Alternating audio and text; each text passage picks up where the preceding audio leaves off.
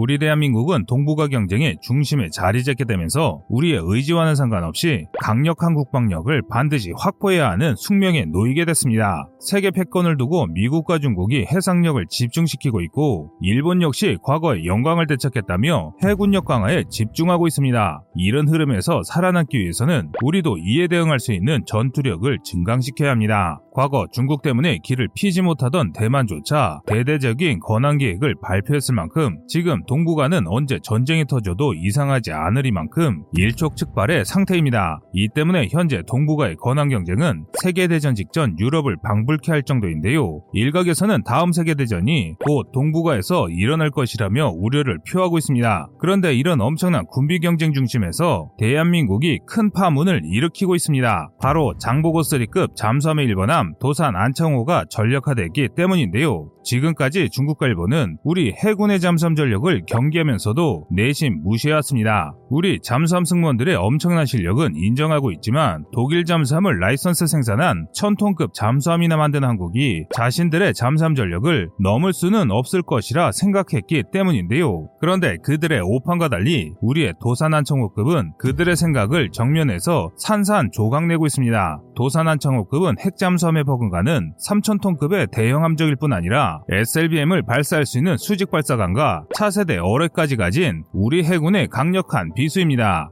이에 한국이 자신들을 역전할까 우려한 중국과 일본 역시 연달아 차세대 잠수함을 건조하고 있는데요. 그래서 준비했습니다. 오늘은 동북아 국가들이 한국의 잠수함 전력을 두려워하는 이유에 대해서 알아보겠습니다.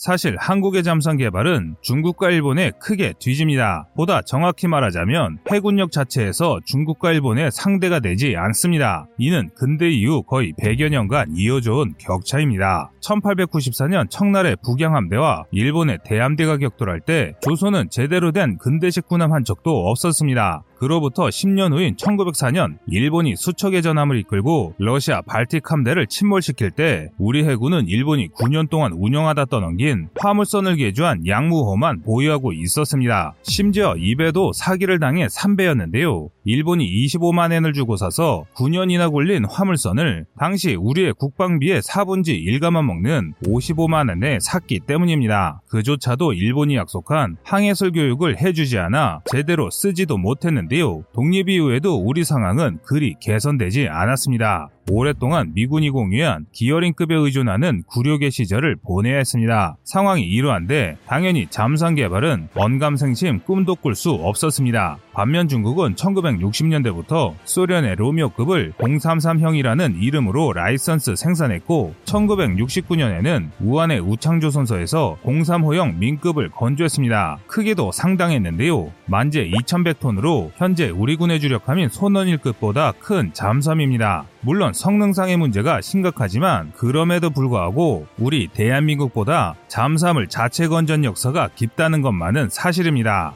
그래서 미국과 경쟁하며 서방 기술을 쓸 수 없음에도 수적으로는 전 세계 어디에 내놓더라도 꿀리지 않는 전력을 갖추고 있습니다. 또한 중국 최초로 AIP를 탑재한 손급은 1994년 첫 건조를 시작해 10척 이상이 배치되었습니다. 우리가 갖지 못한 원잠 전력 역시 상당한데요. 한급 공격원잠을 1974년 최초로 취역시켰으며 이후 시약급 공격원잠을 1983년 취역시켰습니다. 현재는 상급 공격원잠과 진급 전력원잠 등 2세대 원잠을 운영하고 있으며 차세대 전력원잠인 단급의 개발을 추진하고 있습니다. 이렇게만 보면 한중의 격차가 정말 어마어마한데요. 중국이 우리 잠수함 부대의 실력을 두려워할지언정 우리 전력을 무시할 만하다는 생각도 들긴 합니다. 하지만 우리의 잠수함 개발사를 따져보면 중국이 우리를 절대 무시할 수 없는 이유가 있습니다. 대한민국은 이미 오랜 경험으로 외산 군함에 의존해서는 안 된다는 사실을 뼈저리게 느끼고 있었습니다. 그래서 국산 호위함인 울산급 호위함을 건조하는 한편 독자적인 잠수함 개발을 추진했는데요.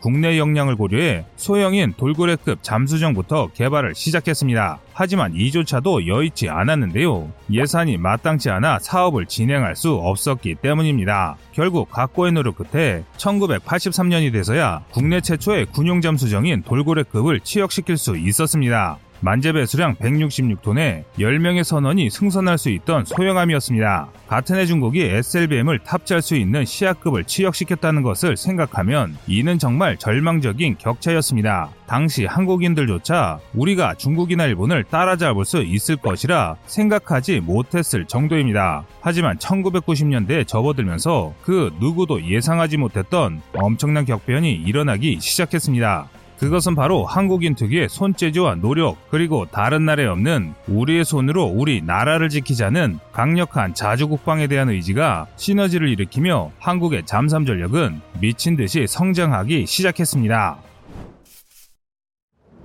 1991년 독일 하데베사에서 한 척의 잠수함이 건조됐습니다. 지금까지도 우리 군에서 활약하고 있는 장보고급 일본함 장보고가 바로 그 주인공이었습니다. 209급 잠수함은 세계적으로 50척 이상이 팔려나갔을 정도로 독일이 자랑하는 베스트셀러인데요. 대한민국은 이 장보고급의 2번 함인 이천함을 1992년 진수하는 것을 시작으로 본격적인 잠수함 전력 건설에 들어갔습니다. 대우조선해양이 건조를 맡아 IMF에도 굴하지 않고 1992년부터 2000년까지 거의 해마다 한 척씩 진수시키며 총 8척을 건조했습니다. 그런데 이때부터 우리 잠수함 승조원들은 중국, 일본이 전혀 상상하지 못한 대활약을 펼치기 시작했습니다. 태평양에서 벌어지는 국제해상 합동훈련인 림팩에 나갔다면 대성과를 거두기 시작했는데요. 그러자 현 잠수함 사령부인 구전단에 대한 국민들의 성원이 점차 커지기 시작했고 그만큼 잠수함 국산에 대한 국민의 의지가 강해지기 시작했습니다. 그래서 2000년대 들어 우리 해군은 당시 정부가 추진하던 대양 해군과 맞물려 엄청난 계획을 준비하기 시작했는데요. 바로 프랑스의 바라크타국과 유사한 4,000톤급 원자력 잠수함을 건조하자는 계획을 세운 것입니다. 그러나 여러 이유로 사업 계획이 유출되며 우리의 의지와는 상관없이 외세의 압력으로 사업이 백지화되고 말았습니다. 이후 2005년 우리 해군은 독일제 214급을 기반으로 한 국산 잠수함 도입을 결정했는데요. 이때 선정된 214급은 1200톤 수준인 209보다 대형화된 1800톤급 잠수함입니다. 독일이 가장 앞서던 공기부료 추진체계 AIP 를 도입해 장보고급보다 작전 기간과 정숙성이 크게 늘어났습니다. 또 장보고급에는 없는 어뢰 재장전 장치와 어뢰 적재 해치가 설치되어 있어 전투 수행 능력이 더 뛰어납니다. 또한 사거리 1000km급 국산 순항 미사일을 탑재해 단순히 적함을 공격하는 역할뿐 아니라 기습적으로 나타나 적의 핵심 시설을 타격할 수 있도록 건조됐는데요. 기존의 장보고급을 건조하던 대우조선 해양뿐 아니라 현대중공업까지 건조에 참여하면서 본격적인 경쟁 체제가 자리 잡으며 잠수함 개발이 가속화하기 시작했습니다. 하지만 본격적인 국산화가 이루어지면서 그만큼 문제도 속출하기 시작했습니다. 이는 어찌 보면 당연한 결과라 할 수 있습니다. 그동안 우리 대한민국은 국산화라는 명목 아래 무리하게 국산화율을 올리면서 부작용이 생겼기 때문입니다. 2011년에는 잠수함을 고정하는 볼트가 부러지면서 잠수함 납품 비리가 드러났고 이를 보강했음에도 소음이 늘었습니다. 그런데 문제는 이게 시작이었다는 것입니다. 소논 1급의 원본이 되는 214급의 심각한 설계 결함으로 소음이 기준 이상으로 발생하는 문제가 생겼는데요. 214급을 구매한 또 다른 국가인 그리스 역시 같은 문제를 겪었습니다. 한국은 이 문제를 해결하는데 무려 3년이나 걸렸다는 것이 국정감사에서 드러나기도 했는데요. 하지만 한국인의 끈질긴 집요함으로 비리와 설계 결함을 딛고 문제를 개선하는 데 성공해 전력화를 달성하는 데 성공했습니다. 이 일을 계기로 한국의 잠수함 건조 기술력은 아직 부족하다는 것을 드러냈습니다. 또한 당시 이 사건으로 한국 해군은 여론의 많은 비난을 받아야 했습니다. 하지만 모든 해군 고위 인사들이 하나같이 방산 비리를 일으켰던 것은 아니었는데요. 그런 인사들은 아주 극소수일 뿐 대한민국의 안보를 걱정하는 사람들이 더 많았습니다. 그래서 이런 부족함을 사전에 인지하고 극복했기에 우리의 잠수함 건조 기술은 한 단계 진일보했습니다. 이제는 단순히 국산 잠수함을 건조하는 것을 넘어 인도네시아 의 잠수함 세척을 수출하며 세계에서 다섯 개뿐인 잠수함 수출국의 지위를 확보했으며 필리핀, 인도 등 세계 각국의 잠수함 수출을 타진할 정도로 발전했습니다. 이렇게 축적한 기술로 한국 해군은 이전까지와 차원이 다른 국산 잠수함 도입을 결정하게 됐습니다. 214급보다 만재 배수량이 두 배나 늘어난 장보고 3급인 도산 안청호급의 건조 및 도입을 확정지었습니다.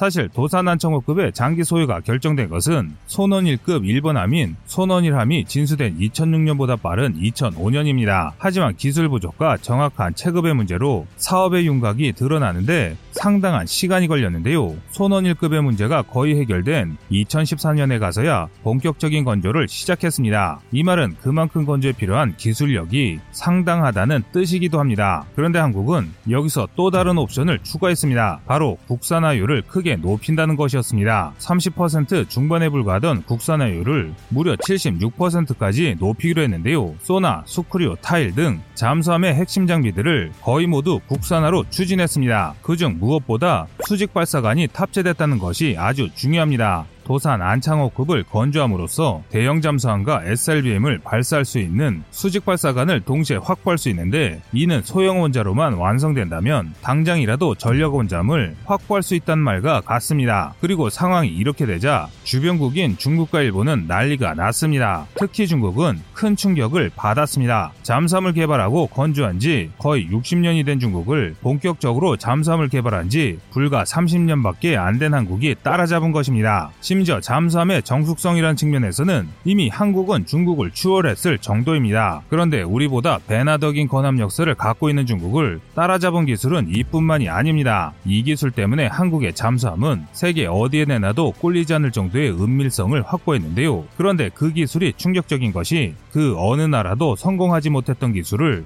오직 세계에서 한국만이 성공했기 때문입니다. 그것은 바로 입니다. 시청자님의 현명한 의견을 댓글로 남겨주시기 바랍니다. 여러분들의 좋은 의견이 좋은 영상을 만드는데 많은 힘이 됩니다. 이상 꺼리튜브였습니다.